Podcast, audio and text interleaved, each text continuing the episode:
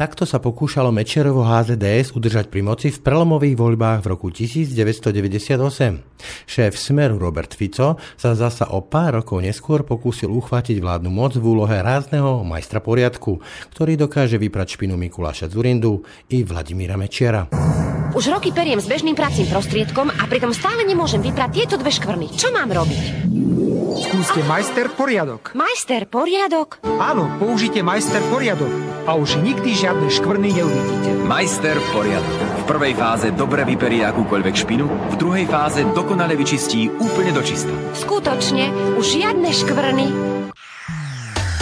Ráno nahlas. Ranný podcast z pravodajského portálu Aktuality.sk. Do parlamentných volieb ostáva už iba pár mesiacov. Oheň pod predvolebnými gulášmi sa opäť naplno rozhorel a politici sa zase zmenili na akýchsi vyvolávačov dažďa, ochotných voličom slúbiť prakticky čokoľvek.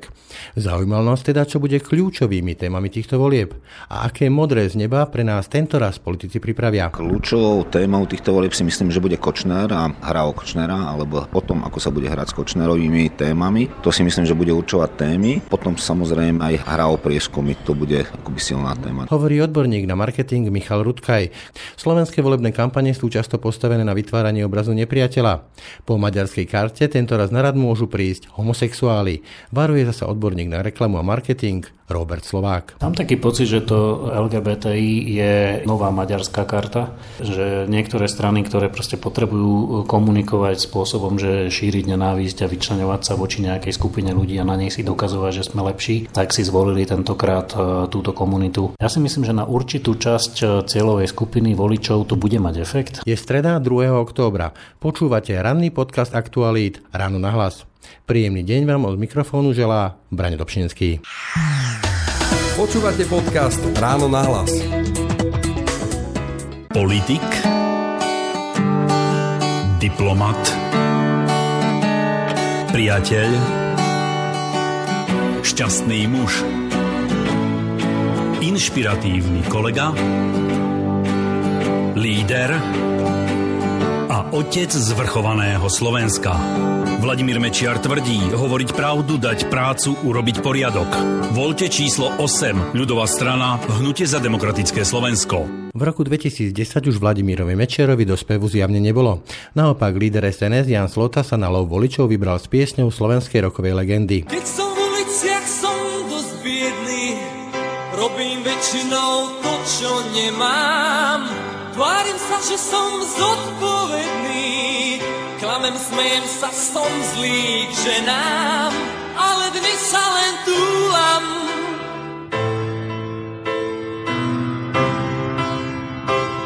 Voľte SNS číslo 4. Varenie halušiek či gulášov, nafúkovacie hrady pre deti, výstupy na všemožné slovenskej končiare, amatérske futbalové zápasy, ale aj odpratávanie snehových závejov, či rekonštrukcie rozpadajúcich sa pamätníkov či schátralých detských a športových ihrísk. Je pár mesiacov do volieb a tak sú politici odrazu ochotní urobiť pre nás prakticky čokoľvek. A najmä v rámci predvolebnej kampane sú schopní svojim voličom slúbiť doslova aj modré z neba. Napríklad slovenskí komunisti sa v roku 2002 takto pasovali do role záchrancov Slovenska.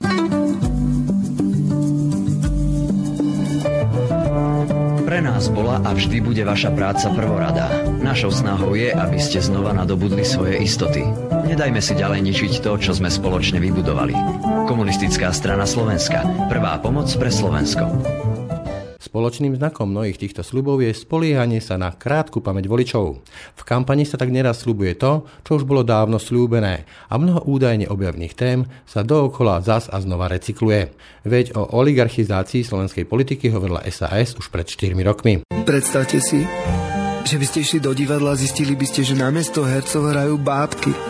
Predstavenie by bolo nudné a zlé a bábky na nitkách hodené niekým z hora by vás okrádali. Obrali o česť rozoštvali a ponížili. Predstavenie. Rozkladnuté zdravotníctvo alebo donesi príbor, toaleťak a zdochni.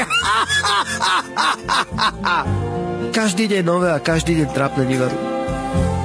Ostala nám ešte vôbec nejaká hrdosť? Pozrite sa na mňa. Nikto ma nemá na nitkách. Som slobodný človek A pokiaľ sa rozhodnete byť slobodnými aj vy, budem pracovať pre vás. No a nositeľ vraj aktuálnej témy výmeny starých politikov za nových, Miroslav Beblavý, sa ako nositeľ nových myšlienok takto sám charakterizoval už v roku 2010. Keď som rozmýšľal, čo je taká moja komparatívna výhoda, čo by som mohol zaujať, tak najprv mi napadli slova nášho predsedu vlády, pána Roberta Fica, ktorý asi pred mesiac mi o mne povedal, že som fešačik, ale potom som si uvedomil, že to je síce vtipné, ale nie je to úplne to, čo si myslím, že ma charakterizuje. Myslím, že to, čo ma charakterizuje, že chcem priniesť do politiky nové myšlienky. Ak by som mohol teda parafrazovať iného našeho politika, možno som fešák, ale hlavne chcem priniesť nové myšlienky. Kľúčovou témou týchto volieb bude Marian Kočner, ako aj celá chobotnica vzťahov okolo neho, hovorí marketingový konzultant a riaditeľ jednej z reklamných agentúr Michal Rudkaj. V kampani mu ale chýba viac diskusí o reálnych problémoch Slovenska. Kľúčovou témou týchto volieb si myslím, že bude Kočner a hra o Kočnera, alebo o tom, ako sa bude hrať s Kočnerovými témami. To si myslím, že bude určovať témy. Druhou bude samozrejme orientácia v tom politickom priestore, ako si identifikovať rôzne nové strany a nové subjekty, ktoré sú. Potom samozrejme aj hra o prieskumy, to bude akoby silná téma. Pozorvodné podľa mňa je, že napriek tomu, že 8 rokov tu vládne Robert Fico v nejakých zostavách, tak tú tému uchopili tak, že vlastne chcú to predávať ako tému opozície, nie ich maslo, tak to poviem. Je to uveriteľný claim? Smer spravil svoj obrazový wording, alebo ako to nazvať, veľmi prehľadne a strategicky to zjavenie toho ich billboardu a toho ich posolstva je o tom, že sociálny štát, budeme hrať o sociálny štát a to všetko ostatné sa nás netýka, to prebehlo mimo nás. Black PR, hej? Áno, myslím si, že je to akoby z ich strany akoby dobrá cesta, záleží od toho, ako to uhrajú. Na druhú stranu sa tej zodpovednosti nevedia zbaviť. To je pre tú druhú stranu volictva, alebo to volictvo, ktoré je naviazané na smer, je veľmi pevné a tam tá erozia môže samozrejme prísť nejaká, ale toto, čo tam zostalo, je veľmi pevné. Ten základ je dobrý a tí ostatní to nepotrebujú. Tí ostatní sú vlastne vplyvnení inou realitou, mediálnou realitou, skutočnosťami, ktoré sa stali. Jednoducho na tých tento obrazový wording smeru nefunguje. Pozoruhodné podľa mňa je aj také oživenie kultúrno-etických tém. Môže to byť čierne ESO v kampani? Nemyslím si, že to bude čierne ESO, bude to minoritná téma, nebude rozhodovať. Zatiaľ paradoxne rozhodujú Fico, nefico, smer, nesmer. Fico, nefico, myslíte, je to vylúčovanie spolupráce? Vylúčovanie spolupráce a paradoxne nefunguje také tie riešenia, mám problém v zdravotníctve, mám problém v školstve, mám problém v súdnictve. Stratila sa ideológia z toho a riešenie. Čím si vysvetľujete, že povedzme tu zaberali, keď bol Marrakeš, Istanbul, boli to veľké témy aj v médiách a podobne, že naozaj ako nemáme tu funkčné častokrát školy, zdravotníctvo, nemáme tu dobudovanú diálnice, horia nám vlaky a napriek tomu sa tu rieši Istanbul, Marrakeš, gejovie alebo GT a ako by to zaberalo? Ja mám pocit, že to je naozaj len taká ako nastrelená téma z nejakých neriadených centrál, ktoré skúšajú nájsť témy, ktoré nemajú akoby strategicky danú stratégiu do volieb a do komunikácie a mám pocit, že to naozaj nebude podstatná téma, že sa to vráti k tým konkrétnym riešeniam. Myslíte si, že toto bude nejaká prelomová kampaň, čo sa týka tej intenzity a použitých prostriedkov? Hovorí sa napríklad o nasadení deepfake, ako teda kamufláž reality a podobne? Ja si myslím, že budú použité nové techniky, pretože kto by ich nepoužíval, keď existujú nové techniky, tak samozrejme ich budem používať. Určite sa bude pracovať s e, nejakou čiernou realitou alebo fejkovou realitou, ale to, čo bude rozhodovať, bude schopnosť sa koncentrovať na to, ako komunikovať message svojim voliteľom. To znamená, že prípad Sasky, ktorá má zdanlivo veľmi obdobný problém, ako majú Maďari, maďarské strany, že zrazu im odchádzajú ľudia a ako to odkomunikujem tomu pravicovému voličovi, že toto sa deje a toto je naozaj dôležité, ako to bude ten líder, ten, ktorý líder riešiť. A tí lídry sa musia ukázať ako tí, ktorí sú schopní vyriešiť situáciu vo svojej strane, ktorá má problém. A vidíte vy, povedzme, na tej pravej strane politického spektra, teraz hovorím či už PS, alebo za ľudí, alebo ďalšie strany, nejakých lídrov, charizmatických lídrov? Ja si myslím, že chýba niečo akoby taký obamovský efekt. Progresívne Slovensko má vo svojom vnútri niekoľkých zaujímavých alebo zaujímavé ženy, ktorí inak komunikujú, sú autentickí. Spomeniem Irenu Bihariov, tam by ten Obama style ako úplne sedel, keby prišli s takouto výtržnosťou, všetci povedia, to by nebolo voliteľné. Overlajú Zuzane Čaputovej. Presne tak. To funguje, je to taký out of box riešenie, ale oni sú zrejme rozhodnutí a zostanú pri svojich lídroch. Robert Fico nedávno prekvapil, poburil, šokoval, akokoľvek to nazvem, takým prihlásením sa k eh, jednom z poslancov Kotlebovej LSNS. Kam sa podľa vás Robert Fico ešte vyberie? Kde bude loviť voličov? Ja si myslím, že toto je jeho konečná tu sa odkryl využil jeho potenciál. Paradoxne si myslím, že tým môže aj trochu strácať, pretože istá časť lavicovo orientovaných voličov, ktorá má tie hodnoty Slovenského národného povstania, tá je v podstate akoby dosť zaskočená takýmto riešením a oni musia hľadať spôsob, ako utvrdiť ten stávajúci elektorát. Oni nebudú sa snažiť rozširovať, pretože vedia, že na to nemajú potenciál, ale udržať to, čo majú v túto chvíľu. A to udržanie môže ísť aj za cenu, povedzme, lovenia tých kotlebovských voličov? Má Robert Fico ešte podľa vás v tomto nejaké zábrany? To nie je len o Robertovi Ficovi, to je aj o Kotlebovi a o Harabinovi, ktorí budú vlastne hrať o veľmi podobný koláč. Určite Robert Fico je veľmi dobrý strateg na to, aby vedel, že nebudem sa tlačiť do priestoru, kde neulovím. On bude na svojom klejme, kde vie, že tam má výťažnosť a tam to vyťažia. Hra na istotu. Hra na istotu. Nastala taká veľká bitka o tradičného voliča s tradičnými hodnotami, s tradičnou rodinou. Čo a ako by mohlo osloviť týchto voličov? Dnes eh, je v tom priestore tak ako zvláštna situácia. Je tam pretlak, je tam tá Matovičová platforma, ktorá ale asi v tomto segmente neurobi výtlak. Keď sa mu podarí kriminalizovať Matovičovi autentické KDH hlinové, ktoré akoby sa zbratalo s nečistými silami, tak tam môže vzniknúť nejaká degradácia tej dôvery kresťanských voličov voči svojej strane. Ale myslím si, že je to taká hra Matoviča o prežitie, ale zároveň je to strašná taká ako samodeštruktívna pre celú opozíciu. Ja si myslím, že opozícia spravila chybu, že Matoviča nestiahla, nepritiahla. Sa dá? Musí byť na to nejaký pokus a podľa mňa ten pokus chýbal. Zásadnou témou tejto kampane bude odpočet toho, v akom stave sa táto krajina nachádza. Kľúčovým heslom teda bude slovo zmena, respektíve snaha o udržanie existujúceho stavu. Domnieva sa majiteľ jednej z reklamných a marketingových spoločností Robert Slovák. Ja mám taký pocit, že témou kampane bude to, čo sa s touto krajinou dialo za posledných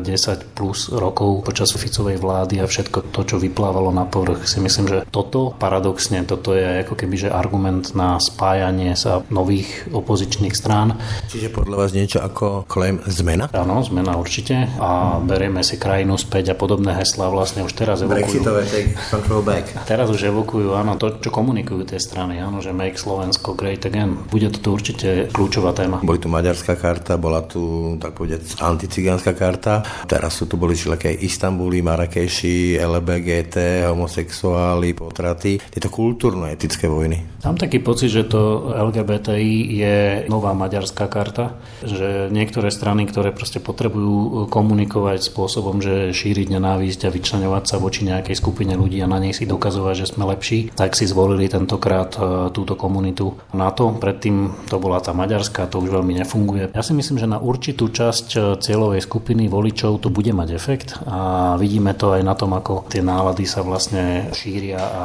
vyostrujú. Je ešte církev dôležitá v rámci kampane? Církev je dôležitá pre čoraz užšiu a užšiu cieľovú skupinu ale pre tú cieľovú skupinu, ktorú dokáže osloviť, môže byť veľmi podstatným parametrom alebo, alebo odporúčacím orgánom, ktorí budú počúvať. Zatiaľ e, nevidieť veľa takých tých vecných tém. Skôr je témou vylúčovanie sa navzájom, koalovanie, teda spájanie sa. Je to nosná téma, je to téma, ktorá reálne osloví voličov? Vnímam tieto témy ako zástupné témy, lebo samozrejme také tie najzásadnejšie veci, ktoré sú ako keby v najväčšom marazme ako školstvo alebo zdravotníctvo, nie sú dostatočné dostatočne sexy témy na to, aby sa ich niekto chopil. Čiže oveľa jednoduchšie je vymedzovať sa voči niekomu a kopať do niekoho iného a ako hovoriť o tom, že aké konkrétne riešenia prinesiem v oblastiach, ktoré sú dôležité. A z hľadiska časovania, myslíte si, že bude e, významnou časťou e, Black PR, prípadne nejaké deepfake, hej, taký moderný fenomén a to aj na poslednú chvíľu? Ja si myslím, že politici si uvedomujú, že to, takéto rozhodnutie úplne finálne všetkých voličov sa odohráva čoraz v kratšom čase v súvislosti s blížiacim sa termínom tých volieb. Čiže nerozhodujú sa mesiace predtým, týždne predtým, často sa rozhodujú dni alebo hodiny pred tým samotným aktom volieb.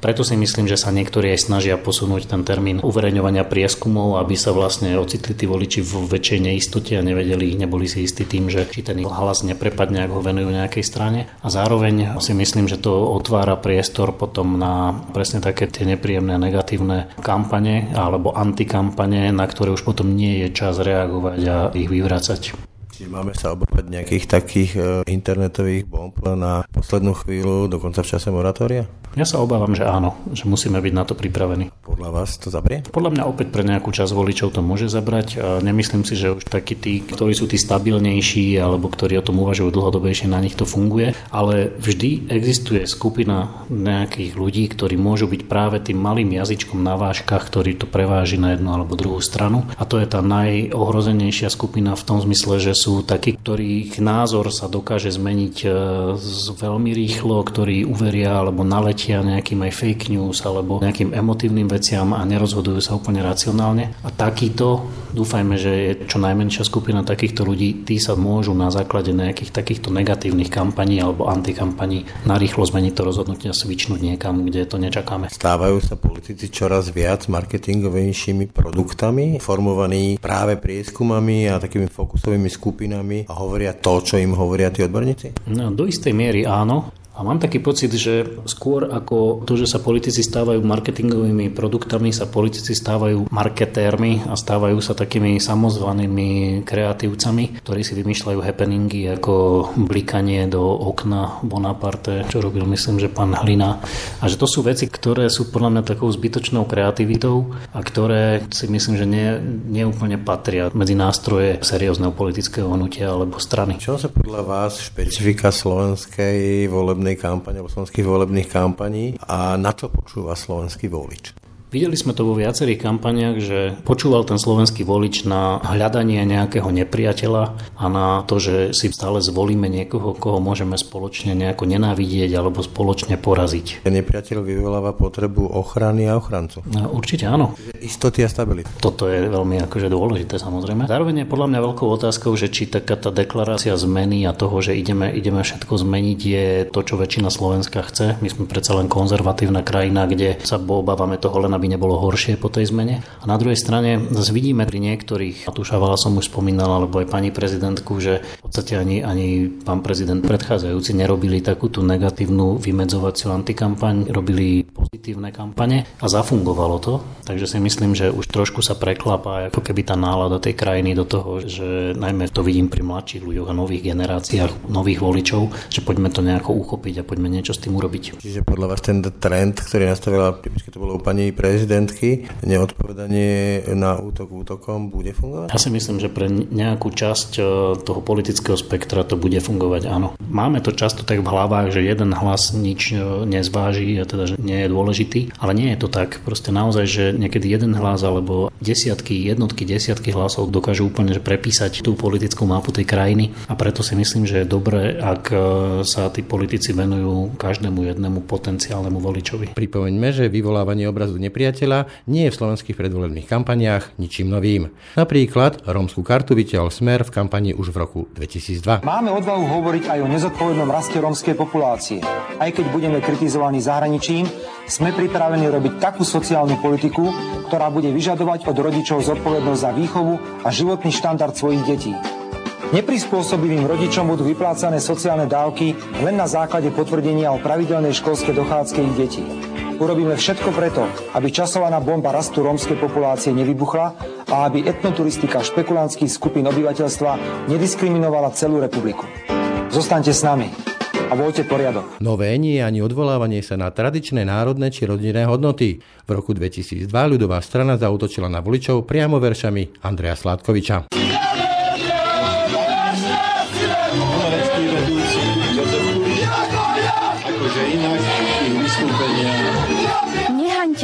Môj ústa nečisté, múdrosťou jeho vykúpení ste. Andrej Sládkovič. Ako dorastá do role voličov generácia vychovaná v ére internetu, čoraz silnejšiu rolu v kampani hrá virtuálny priestor. Odborníci sa ale zhodujú, že práca v teréne, teda priamy kontakt s voličom, je pre politikov nenahraditeľný. Michal Rudkaj. Práca v teréne je must. To je napríklad veľká absencia niektorých bratislavských strán, ktoré akoby nevedia sa orientovať a nielen na vidieku, ale aj vo veľkých mestách. Nemajú ani štruktúry. Nemajú štruktúry, majú tam nabraných tých ľudí, ktorí už prešli všetkými stranami a vždycky idú k tým stranám, ktoré akoby majú šancu na nejaký politický výtlak v tom novom boji a to nie je úplne dobrá cesta. Ale to vidíme na tých konzervatívnych stranách ako Kotleba, respektíve KDH, ktorí naozaj v tom teréne intenzívne pracujú, aj smer. A ten ich výsledok tam je aj cítiť samozrejme. Čiže takéto tradičné stretovanie sa s voličmi, guláše a podobné akcie zaberajú stále? Fungujú také tie puťové atrakcie, to funguje, ale fungujú také tie tradičné mítingy, ale nie je to len o tom. Kotlebovci robia stretávania s občanmi, robia kultúrne vložky. Ale aj prácu, napríklad vypratovanie a tak ďalej. Takže a to tí ľudia vnímajú, že oni sa tu pohybujú, tie auta sú dobre brandované, tí chalani sú brandovaní a dnes to už vidíte na stredných školách v Kemery, že chodia decka v zelených tričkách, čo je teda dosť hrozivé, ale z hľadiska brandingu je to dobrý výkon. Dá sa teda povedať, že dobrá kampaň bude v úvodzovkách rozdelená na kampaň pre mesta, nejaká virtuálna a kampaň pre vidiek, ktorá bude skôr o tej terénnej práci? Dá sa to povedať, ale ešte bude rozdiel samozrejme aj medzi mestami. Nazval by som Bratislavsko-Trnavská kampaň, západné Slovensko bude trochu iné. Východné Slovensko dnes nemá nikto akoby schopnosť z týchto mestských strán komunikovať efektívne a respektíve mať tam dôveryhodných ľudí, uveriteľných ľudí v mestách ako Košice, Prešov. A tam oni strácajú, tam naozaj sa nabrali ľudia, ktorí sa recyklujú. Sú to recykláty, ktoré sa tam zjavujú. Nie sú tam noví ľudia s dobrými príbehmi. Čiže dá sa povedať, že nedá sa ušiť jednotná jedna kampaň pre celé Slovensko, že napríklad Bratislava a východné Slovensko sú niečo úplne iné? Mentálne určite a tá kampaň musí mať svoje variácie a varianty, ale je to postavené na autentických kandidátkach. To znamená, ak tam budú kandidovať autentickí ľudia z toho regiónu, tak tí vedia potom dať ten narratív, ktorý bude vhodný pre danú lokalitu. Má také tradičné metódy, ako povedzme, že billboardy, taký ten vizuálny smog, má to ešte dnes zmysel. Aj film Brexit ukázal tú cielenosť kampaní, billboardy sú veľmi necielené. Billboard na Slovensku je taký akoby rituál, ktorý beží. Nejazda? To je skôr taká deklarácia sily. Ja na to mám. My sme tu a my sa vám to ukážeme, ale naozaj nefungujú. Naozaj je ten výkon billboardu je veľmi taký akoby okrajový. Tri nástroje sú dôležité. Prieskumy, virtuál, ktorý existuje a potom tie sociálne siete. A samozrejme média. Objavil sa tu zo strany niektorých politikov je taký motív, že vyhrá ten, kto má veľa peňazí. Platí tá rovnica, že keď mám veľa peňazí, vyhrám? Určite neplatí. Keď mám veľa nápadov, keď mám dobrú stratégiu, je to o hlavách tie prezidentské voľby nevyhrali peniaze. Aj peniaze samozrejme sú k tomu potrebné, ale vyhrala to ideálna stratégia, ktorá bola zvolená. Tá stratégia tej jemne trafenej srnky, ktorá je za svojím čistým cieľom, to zafungovalo a tam sa zjavili také tie hodnoty etika, čistota a transparentnosť, takže to zafungovalo, to vyhralo. Slovenské parlamentné kampane sú väčšinou veľmi špinavé. A myslíte si, že práve ten príklad prezidentky Čaputovej, ktorá vystupovala v tej pozícii, že neútočila alebo nebránila sa útokmi, bude bude nejaký precedenčný, že to môže fungovať aj v parlamentnej kampani, lebo parlamentné a prezidentské voľby sú iné? Je zretelne vidno, že ten rukopis tej kampane, ktorú beží povedzme Progresívne Slovensko a spolu je veľmi, veľmi podobný, že je za tým ten istý tým a nemyslím si, že bude fungovať. Oni budú musieť riešiť dramaticky iný problém, pretože dnes oni majú veľký rozpor medzi tým, aký preferenčný výsledok dosahujú a znalosťou, respektíve pozitívnou znalosťou ich lídrov. Tá je minimálna alebo veľmi nízka a keď nevyriešia tento rozpor, tak budú mať aj iný problém a budú ho musieť inak riešiť. Nepomôže im riešenie videami, ktoré idú zretelne z tej istej kuchyne, ako bola teda kampaň prezidentská. Kartami vo voľbách ešte môže výrazne zamiešať špinavá diskreditačná kampaň tesne pred otvorením volebných miestností, upozorňuje Robert Slovák. Sociálne médiá nevyhrajú tie voľby a myslím si práve, že aj tie mladé strany dosť intenzívne pracujú v teréne, pracujú s mladými ľuďmi. Vidíme veľa fotiek z výstupov na nejaké kopce, čo mala strana za ľudí, alebo z nejakých akože meetingov, ktoré robí Progresívne Slovensko, stretnutí chád a podobne, takže si myslím, že nezanedbávajú ani ten terén a to je podľa mňa správne. Dá sa povedať, že inak sa robí kampaň pre povedzme, že starších voličov z vidieka a inak pre mladších z mesta? Určite áno. Tieto dve rozdelenia, že mesto vidiek a starší mladší je jedno z elementárnych rozdelení voličov, ale samozrejme veľa stran má jasne zadefinované tie cieľové skupiny a predpokladám, že mnohé z nich alebo väčšina z nich komunikuje na všetky cieľové skupiny a tým pádom vyhľadáva asi aj úplne iné nástroje na to, aby ich oslovila. To je takisto aj pri každom inom marketingovej kampani, pri jogurte alebo nápoji nejakom. Keď človek pozrel film Brexit, e, kde povedzme firma Cambridge Analytica a pozná aj tie algoritmy Facebooku, tak vidí, že vlastne stále sofistikovanejšie vie zadávateľ oslovať konkrétne presné skupiny. Akým spôsobom toto môže sa premietnúť do slovenských volebných kampaní? Môže to byť tak, že povedzme, že tie strany budú robiť kampaň pre veľmi úzke, vopred vytipované skupiny, ktoré si namerali, že to sú ich voliči, alebo zaniknú také niečo ako billboardy, ktoré sú vlastne veľmi celoplošné a oslovujú de facto úplne všetkých? Každý reklamný nosič má nejakú inú, inú funkciu. Že billboard má úplne inú funkciu ako presne cielený napríklad nejaká reklama na Facebooku na niekoho konkrétneho. Takže nemyslím si, že tieto veci sa dokážu nahradiť alebo vylúčiť. Je to podobné ako keď sa pri vzniku televízie hovorilo, že tak zanikne rádio. A nezaniklo. Práve naopak, veď táto nahrávka je dôkazom toho, že ten zvuk ide znovu ako keby že do popredia a je to funkčný nástroj, takže si nemyslím, že tie médiá sa niektoré, niektoré nebudú používať. Čo sa týka tých konkrétnych malých cieľových skupín, čím je presnejšie zadefinovaná cieľová skupina, čím je menšia a čím priamejšie ju vieme osloviť, tak tým je to samozrejme, že efektívnejšie tá komunikácia a to nám vlastne poskytujú tie nástroje online marketingu, sociálne médiá a podobne.